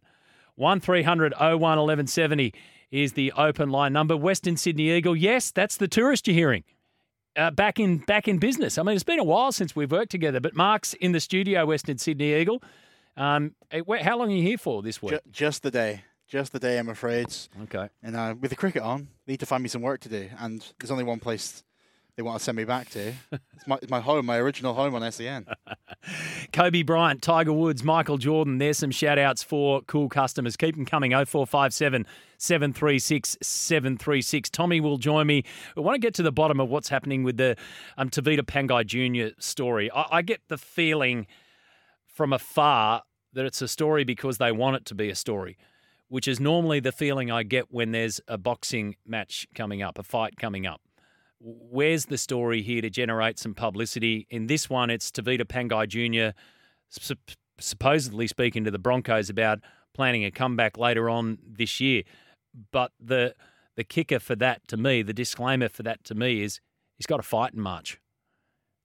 And fighters will do anything, say anything, be anywhere to sell tickets. So that's the that's the the critical side of me, the cynic in me looking at that. Maybe Tommy's got a point of view on that one. Continue with your points of view on 1300 01 1170. Welcome back. Uh, this one from Darren says, Matt, good to hear you back on the radio, mate. Thank you, Darren. Uh, what about Mick Doohan? He was ultra cool. Yes, he was. And of course, Mo Matthews, cool man. uh, here's a shout from Logan Black Caviar. So that's the first. That's the first shout, uh, non-human shout that we've had when we think about cool customers. Black caviar is pretty cool. Winks, It's a horse. yeah, It's an, be, animal. It's an animal. What are we doing here? you can be What cool. are we doing here? It's an animal. Animal can be cool. Oh, I guess. I, guess Well, I mean, we're talking about swagger, Yeah. right? Viv Richards was cool with the swagger. You don't reckon Black I see caviar like power and strength in horses. I don't see swagger or coolness. Oh, I see swagger. I definitely see swagger. All right, fair enough. I see swagger when they win. I Yeah. see slow get him out the back when they lose. I see swagger when I see swagger from the owners when their horses Yeah. win. What's happening, uh, Tommy? G'day. What's Yes. happening with your horse? Show some decorum. Yeah. Looks to be back in a few weeks. So, tw- what's the plan for 2024? Um, I'm You not, wouldn't have a I'm not entirely sure about that. Yeah, I got to ask my father. I'll see him tonight, so I'll get more information from him. Tevita Pangai Jr. Yes. What's going on here? Is he is he seriously talking about playing footy again? Is he trying to sell some more tickets to stay? I don't I don't get it. Well, there's um, there's no quotes from him, so this is all reports coming from the Courier Mail from Peter Badel. Um, so he's been spotted recently at Brisbane Broncos training. He's currently living up there while he's been a boxer. As you mentioned before, he's got some fights booked for March. So a possible return to the Brisbane Broncos and to rugby league in general wouldn't be possible until around June, July.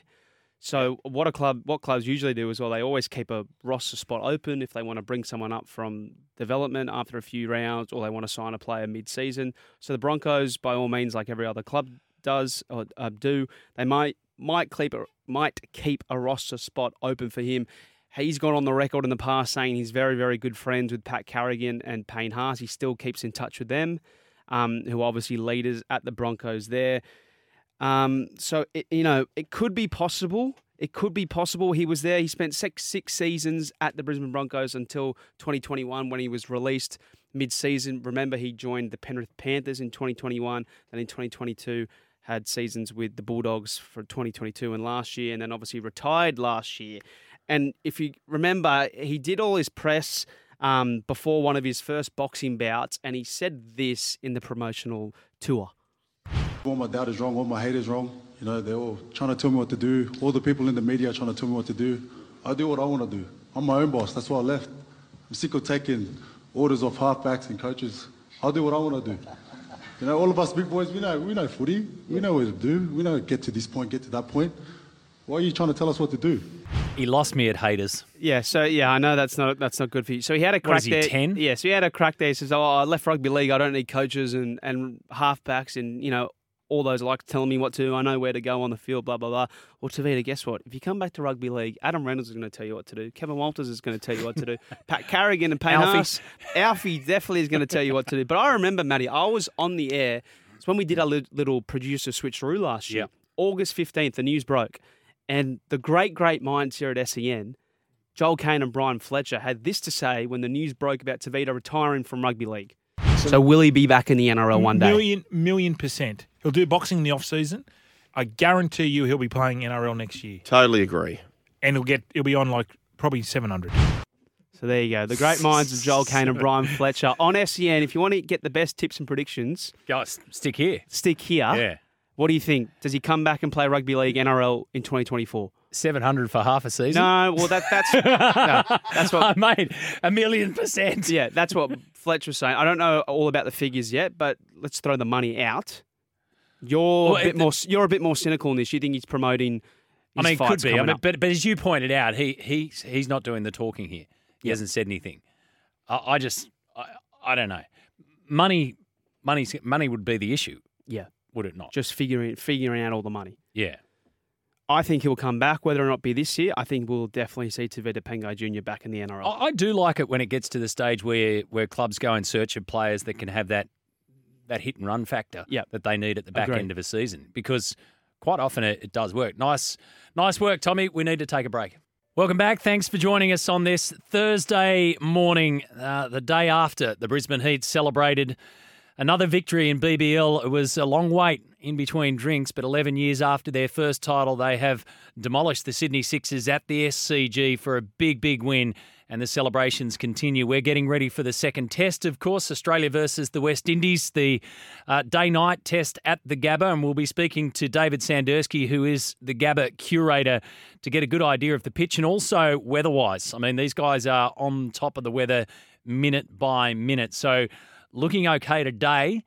But then further down the track is a bit of a different story. The Gabbers previously hosted two day night test matches, Pakistan in 2016 and Sri Lanka in 2019. So I'd love to know what, what the what the approach is here from the curator.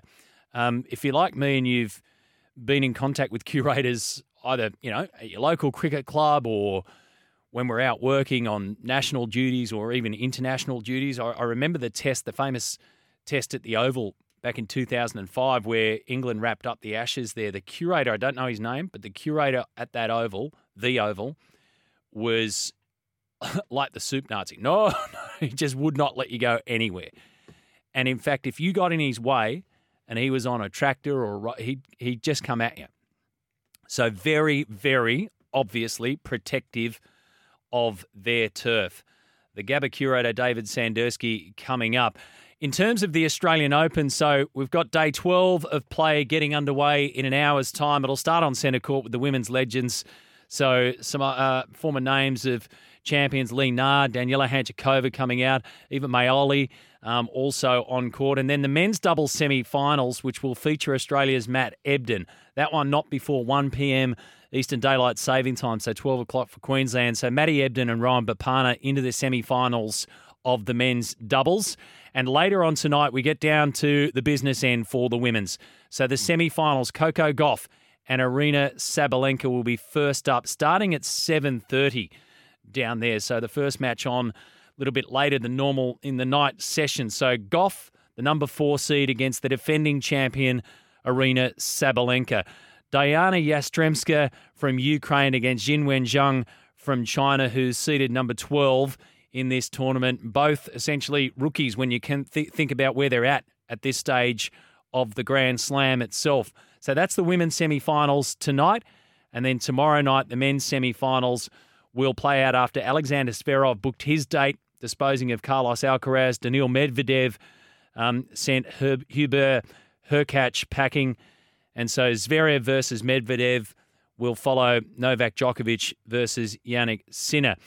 When it comes to the cricket today, um, COVID's a big talking point, conditions a big talking point, but let's not forget that this is a, a new start for the Australian team in terms of the batting order.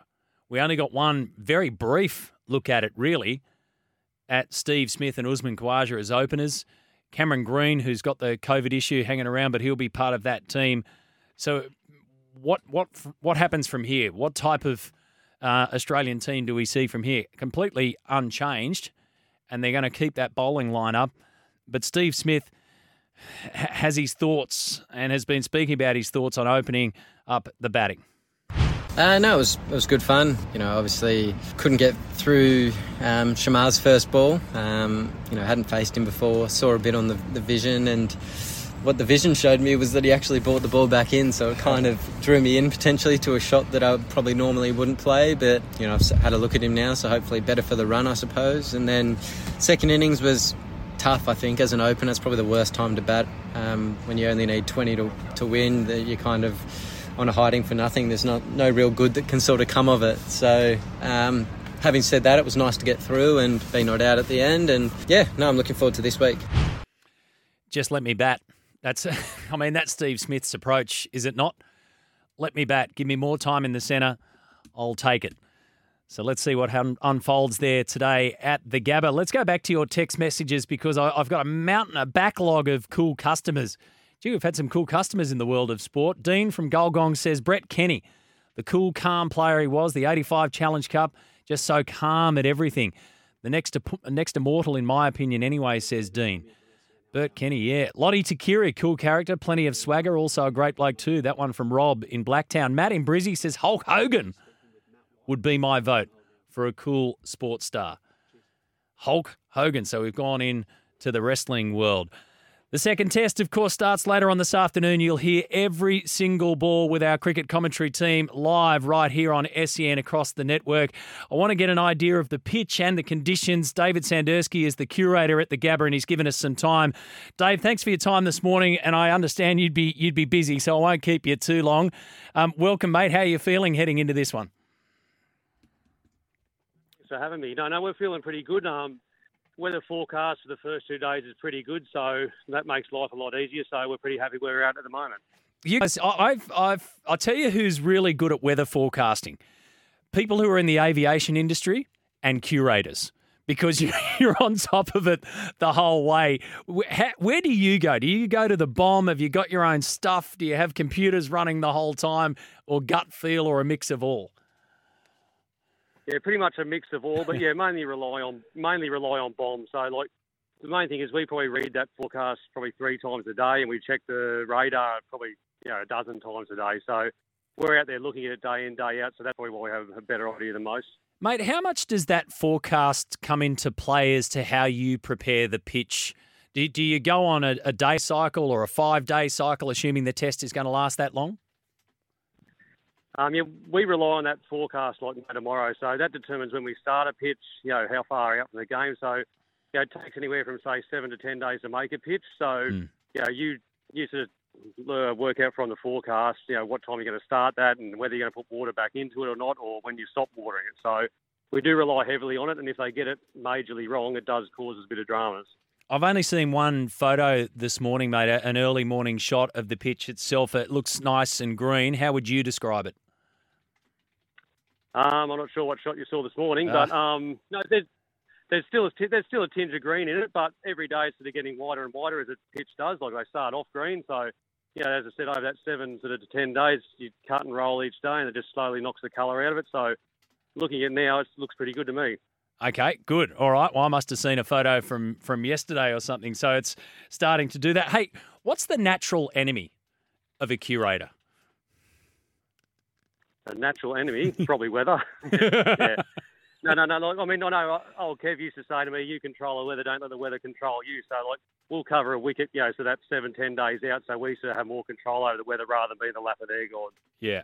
Okay, so it's it's the conditions that come from above. I was thinking like your army worms or anything like that, but you guys you guys run a very tight ship. Is there any difference, Dave, when you're when you're looking at preparing a, a pitch for a a day night test match than a regular day test?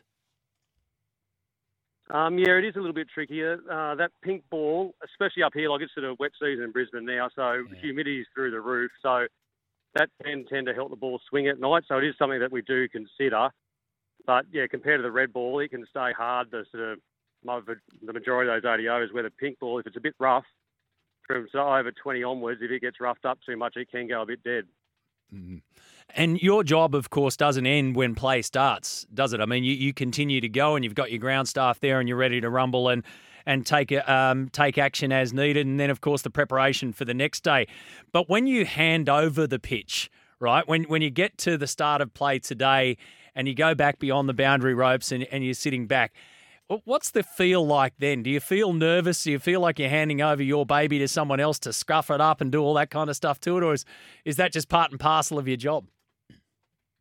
Oh, I think that's just part and parcel of the job. You know, we love watching the game. Like Test matches is like our ultimate for the year for our greenkeeper. Like it's the pinnacle. So yeah, you know, we love getting back and watching. But I, yeah, we definitely get nervous, and I sort of watch nearly every single ball, and yeah, ride it pretty hard. Yeah, absolutely. So uh, just finally, mate. So the weather today, you reckon you'll be clear of rain today, if not maybe tomorrow as well? Yeah, that's what it looks like at the moment. So today's uh, mostly sunny, 32. Yeah, it's not cloud in the sky at the moment, so it looks Yeah. beautiful. So hopefully, as I said, get two really good days into it, and then hopefully got a bit more idea what the cyclone's doing and whether we get any whip off that. Yeah, because that's still hovering around. Good on you, Dave. Thanks so much for your time. I, I really do appreciate it. Great to get an insight. And I know obviously it's busy. You've got a lot of preparation to do. So have a good one. Not a problem. Thanks, Matt. For Thanks for having me. David Sandurski there, the curator at the Gabba with his team. Wish them all the very best. Interesting insights, isn't it? I mean, you can pick their brains all day. And I would like to spend more time, but I'm cognizant of the fact that he's got a test match to prepare for. Um, last year, of course, there was plenty of criticism on that Gabba pitch against South Africa. Two days, 34 wickets were lost for just 504 runs, and the ICC stepped in. So that photo, Tommy, that we looked at this morning, um, must have been from somebody who took it yesterday because it, did, it it looked very green. But David's saying it there, and he's right in front of it, that it's now starting to brown up a bit. Uh, Yeah, so yeah, I'm looking at photos from yesterday. and It was very, very green. Okay. And yeah, very, very green. Maybe he's just kind of, I don't know. Maybe he has widened up a bit. Maybe he's a bit cognizant of everything that happened last year as well. Or was Mm. it 504 runs and 34 wickets were lost? Yeah. And the ICC called it a below average pitch. It's going to be interesting to see how it shakes out. Mate, the this first test match. The first test lasted two and a half days anyway. Yeah. And I don't know how much that had to do with the pitch. Yeah, I know. But like So, you know, last yeah. time at the Gabba, last year at the Gabba, it lasted That's a right. day and a half. That's right. Yeah, yeah, exactly. So, um, yeah, our thanks to David and his staff up there. Some news around Jarryd Hayne that's been reported on the News Limited websites this morning. The story by Adelaide Lang. Disgraced former star Jarryd Hayne will return to court later this year to appeal his conviction for raping a woman in her home on grand final night more than five years ago now. He was found guilty of sexually assaulting the woman at her Newcastle home following that high profile trial in the district court last year, sentenced to four years and nine months behind bars. But he will be eligible for parole in May next year due to time already served in custody. Hayne's legal representative appeared in the Court of Criminal Appeal today to set a date for the appeal to be heard. She told the court that Hayne is appealing his conviction based on evidence that arose during the trial. Registrar George Galanis set the appeal hearing for April the 3rd. The court heard that Hayne will be present in the courtroom for the appeal hearing, which is expected to take four hours. The appeal marks Hayne's second bid to quash his rape conviction in the Court of Criminal Appeal. So there you go. An appeal hearing date set by uh, April the 3rd will be that date, and something around about a four hour um, block has been put aside for that one. So that's the latest on the Jarryd Hayne legal position.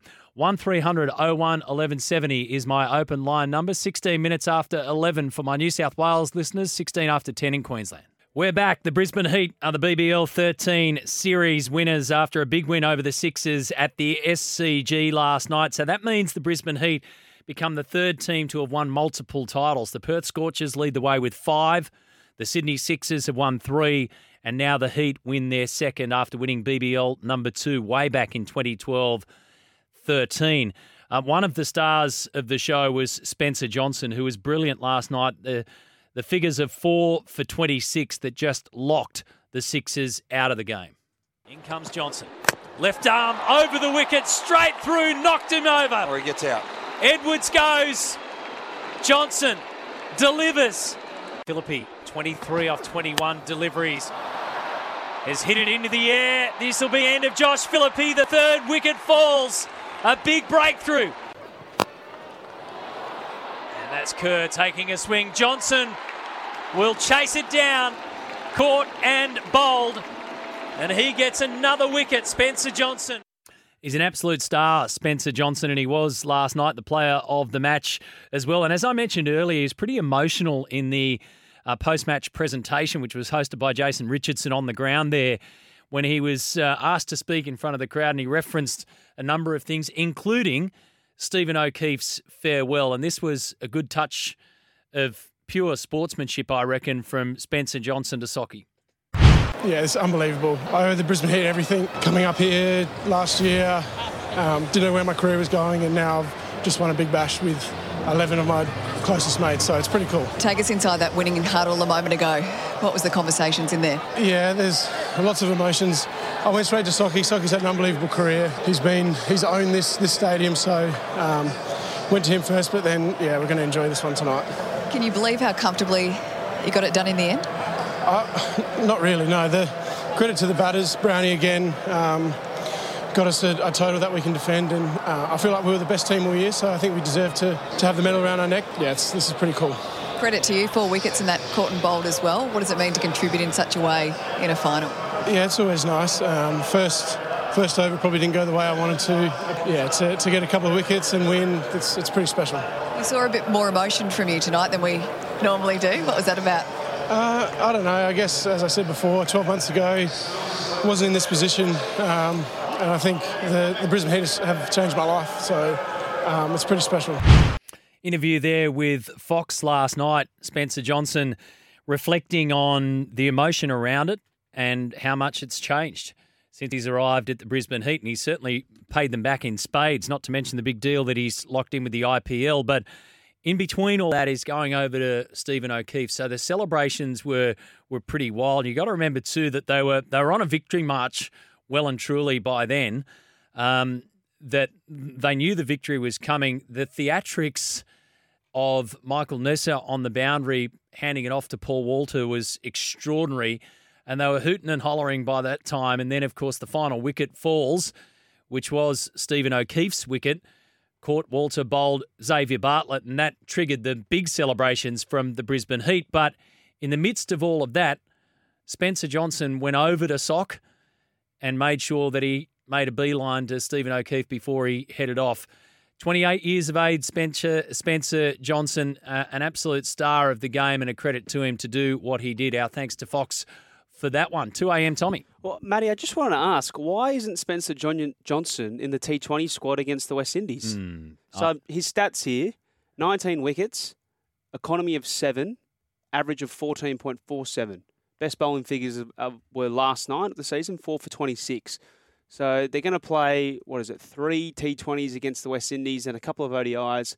And then they're going to play three T20s against New Zealand as well and a few ODIs after their um, at the back end of February after their mm. two match test series as well. So going through the T20 squad, which has been named 14 player squad. Yep.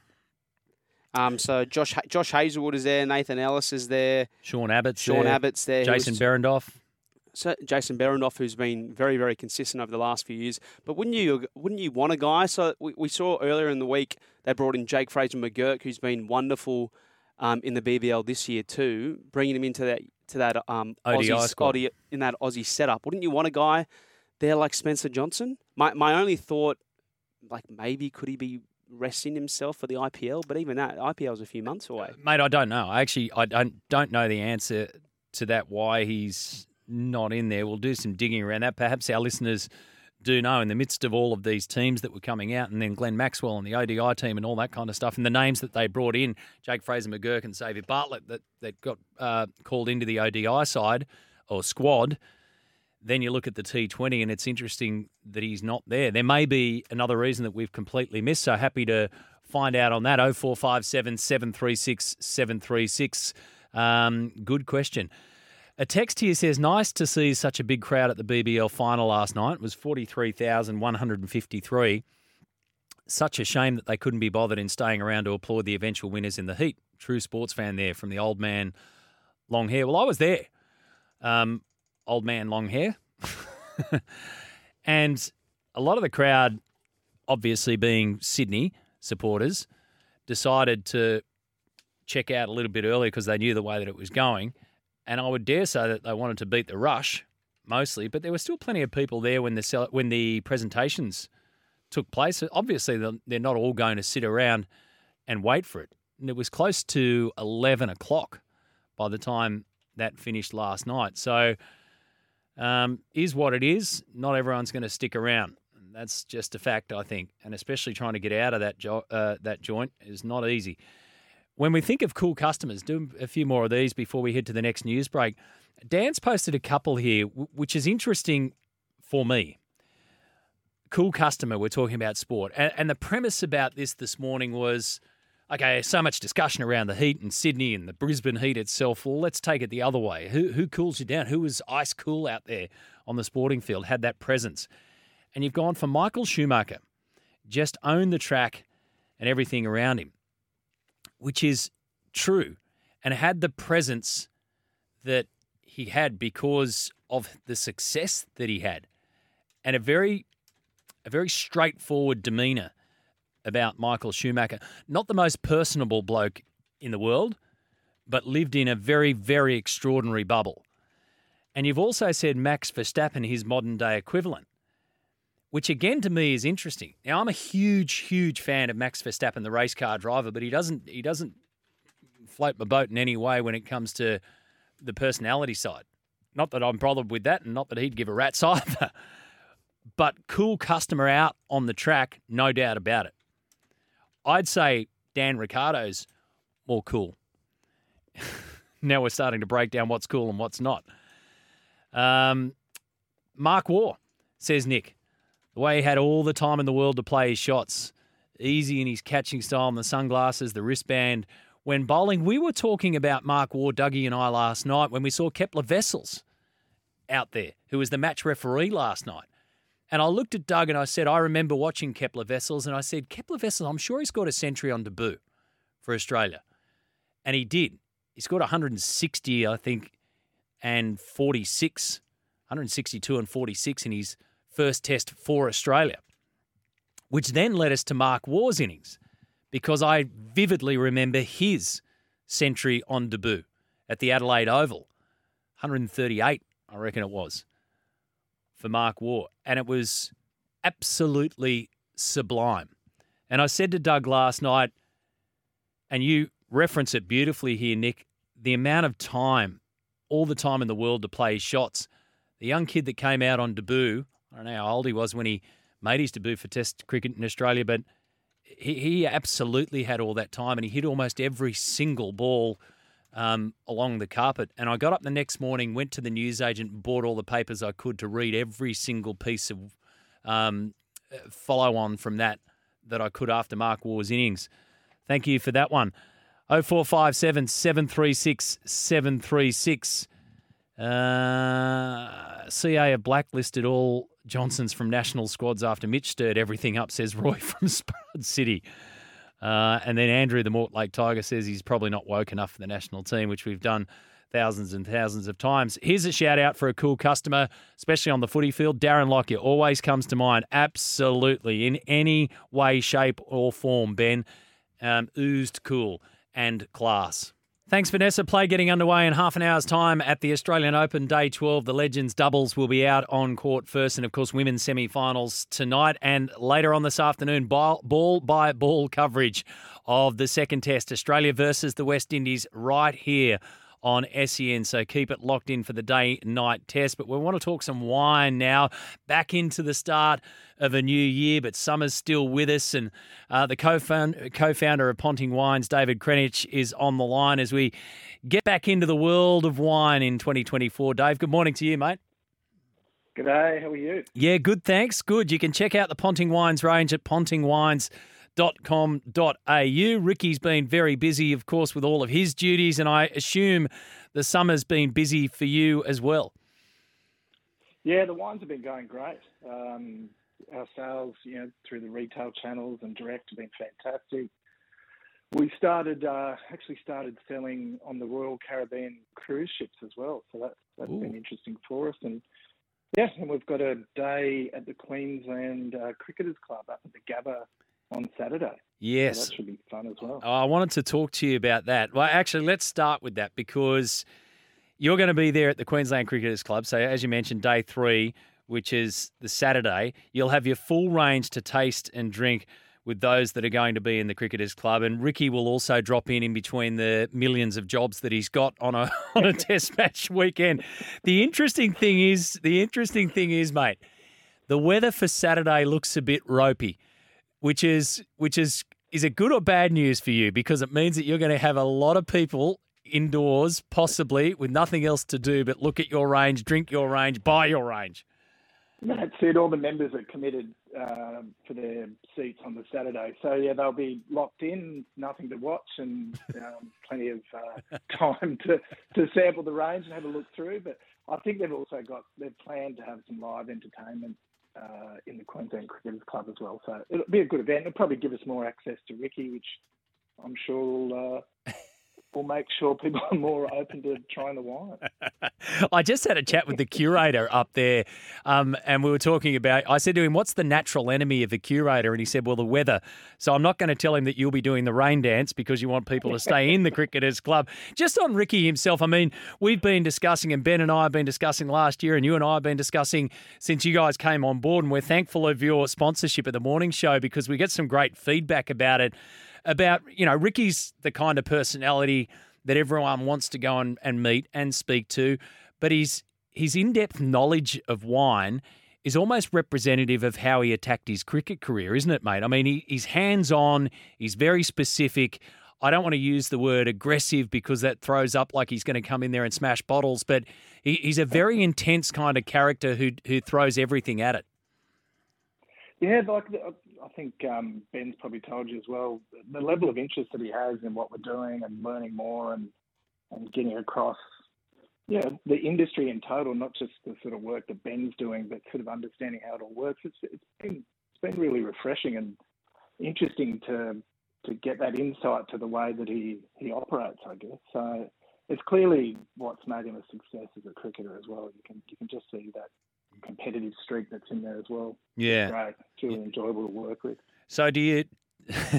you can be honest. Do you dread the end of summer when he's got more time on his hands, or do you appreciate the end of summer when you can get him?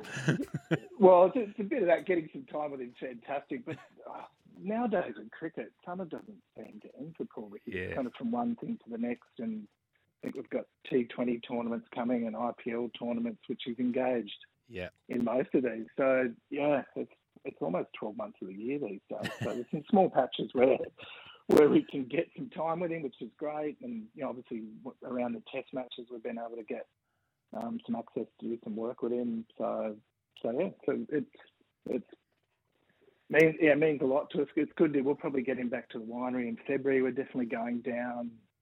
Uh, in the first week of February, down to Tasmania, we're catching up with some growers down there, so it gives him a chance kind of get a little bit away from cricket and Mm. get engaged in, in what we're doing as a business together. Yeah, in his other love. So appreciate your time again this morning, mate, and looking forward to our regular chats throughout the year. So pontingwines.com.au is where you can find the range. Most of our listeners are right across this, but for those that are just hearing about Ponting Wines for the very first time, um, make sure you go onto that website. There's some wonderful stories behind the wines, obviously, that tie in with Ricky's career, but the wines themselves will just keep you very, very busy. Pontingwines.com.au. Use the code SEN20, which offers 20% off purchases direct from the winery. David, thanks for your time this morning.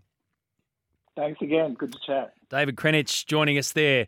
And uh, we'll do that on a regular basis as well. So, look, Ben Riggs is uh, one of the winemakers there. David is a co founder of Ponting Wines. And if you've got any questions about wines when we start talking about it on a Thursday morning, let me know. We need to do another test update, though, for Edgewater Homes Build with Confidence India v England. So, Wow, there's some really interesting stuff here, Tommy. And Shoaib Bashir has now been granted a visa. So the 20 year old English spinner went through the same pro- problems that Usman Khawaja faced for going into India. So uh, th- there's a couple of really interesting things to watch in this Test match. None the least of which it's India versus England. But Virat Kohli is going to miss the first two tests, personal reasons, and I saw that on social media a couple of days ago where that's all they said. Yep. Respect his privacy. So something's going on there. Now the Shoaib Bashir um, situation has been resolved.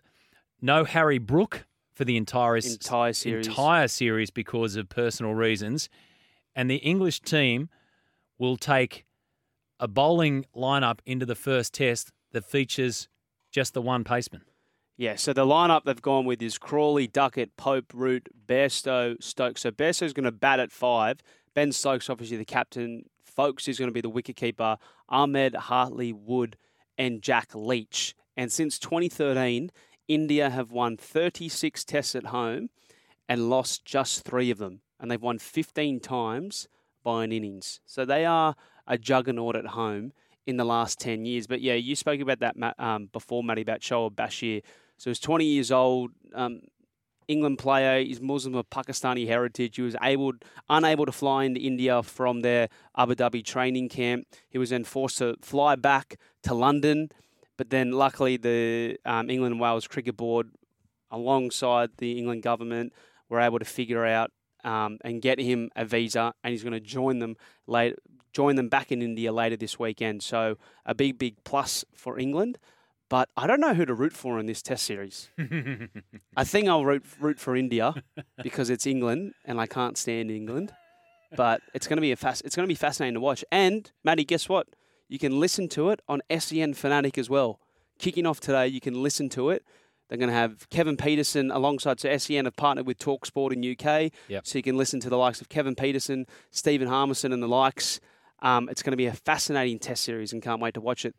Yeah, I'm just wondering if there's any news about why Virat Kohli. I mean, that's a huge, it's a massive, out. huge decision for him to withdraw because of personal reasons. So, um, had been due to play, but requested a leave of absence and won't play in the second match, which is due to start on February the second. As you can imagine, the the reaction in India was one of absolute heartbreak. I mean, they absolutely love the man. So it's not known if he'll play any part in that five test series. And no word about what it is. I mean, if it's a personal reason, it should stay personal. But you can imagine that everybody would be trying to find out. So some twists and turns in that one. Thanks to Edgewater Homes Mortgage Fund, up to $1,500 a month off your home loan for two years.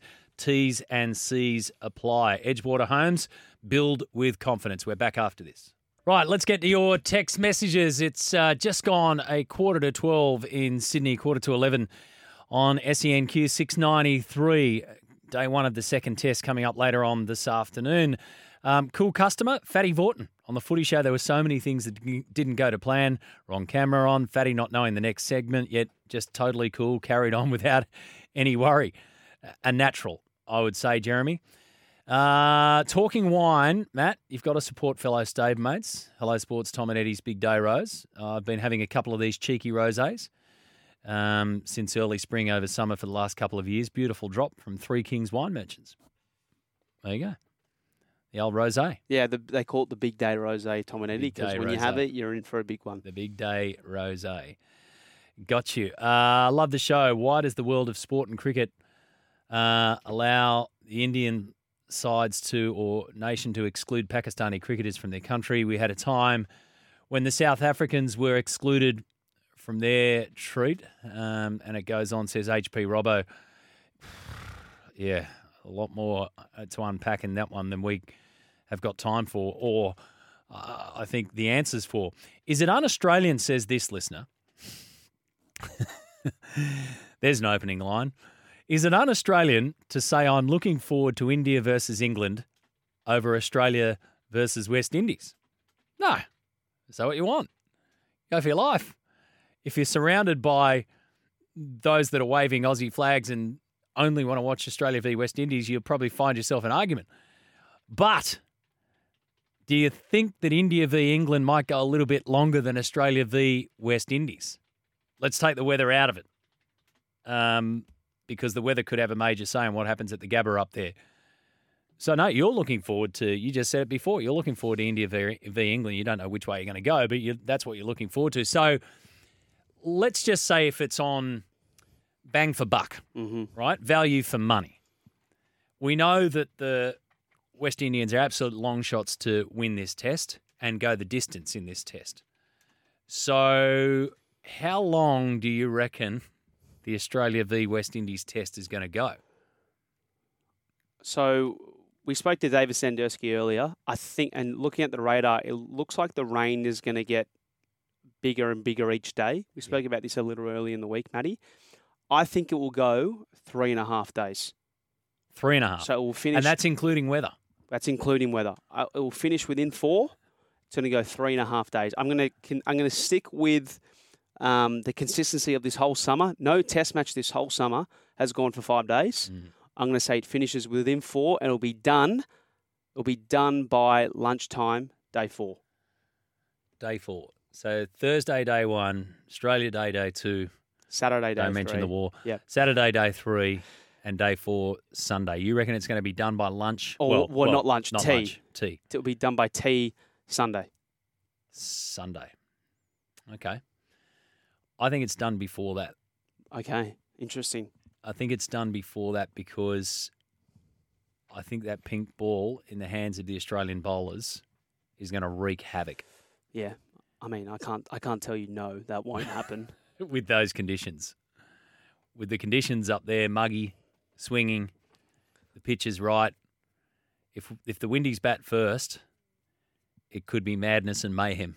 Does any of the Australian batsmen? So we've only seen two centuries this this summer. Davey Warner, of course, at Optus Stadium against um, Pakistan, where he silenced the doubters, and then of course last Test, Travis Head um, got one. Mitch Marsh got out in the nineties twice. Usman Khawaja got out in the nineties once. Yeah. Do we see a Test century from one of the batsmen?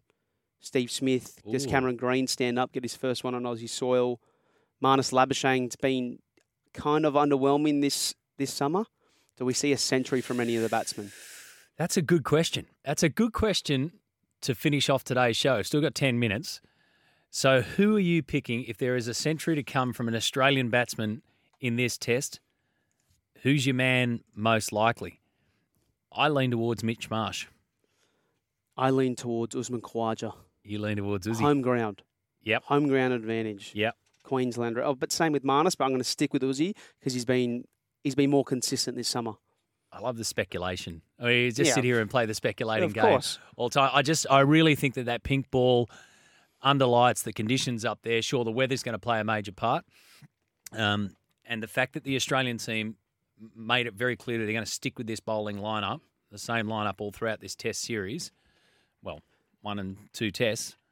Um, I, I think that they could wreak some pretty serious havoc on the West Indian batsmen. And just one more to finish off. So there was a text there about isn't an Australian to say you'd rather watch India v England? No, because India v England is like watching Brisbane Broncos v Melbourne Storm.